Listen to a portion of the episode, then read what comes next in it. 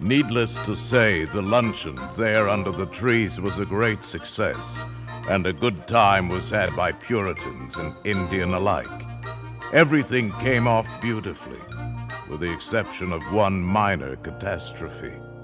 What do you mean you cooked the turkey, Charlie? Well, I cooked the turkey, that's all. You put our national bird in the oven, is that correct? Yeah, well, I. And all uh, of us uh, had our mouths set for roast eagle with all the trimming. yeah, well, I. Uh, uh, You did a thing like that. well, the two birds were lying there side by side. Turkey was for the centerpiece, Charlie. I mean, Well, they looked so much alike well, that I. I- uh, we blew it now. They're all sitting down at the table out there. Yeah, yeah. Started on their little nut cups already.